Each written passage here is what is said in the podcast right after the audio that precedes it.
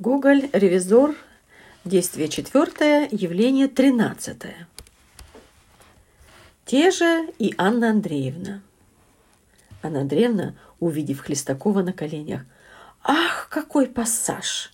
Хлестаков, вставая, «А, черт возьми!» Анна Андреевна дочери, «Это что значит, сударыня? Это что за поступки такие?» Марья Антоновна, «Я, маменька...» Анна Андреевна, «Поди прочь отсюда! Слышишь? Прочь! Прочь! И не смей показываться на глаза!» Марья Антоновна уходит в слезах. «Извините, я, признаюсь, приведена в такое изумление!» Хлестаков в сторону. «Она тоже очень аппетитна, очень недурна!» Бросается на колени. «Сударыня, вы видите, я сгораю от любви!»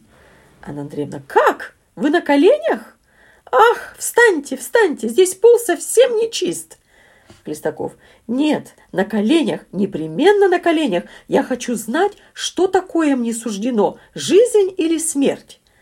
Анна Андреевна. Но позвольте, я еще не понимаю вполне значения слов. Если я не ошибаюсь, вы делаете декларацию насчет моей дочери. Хлестаков. Нет, я влюблен в вас. Жизнь моя на волоске. Если, не вы, увен... Если вы не увенчаете постоянную любовь мою, то я недостоин земного существования. С пламенем в груди прошу руки вашей. Анна Андреевна, но позвольте заметить, я в некотором роде замужем. Хлестаков, это ничего. Для любви нет различия. И Карамзин сказал, законы осуждают. Мы удалимся под сень струй. Руки вашей, руки прошу.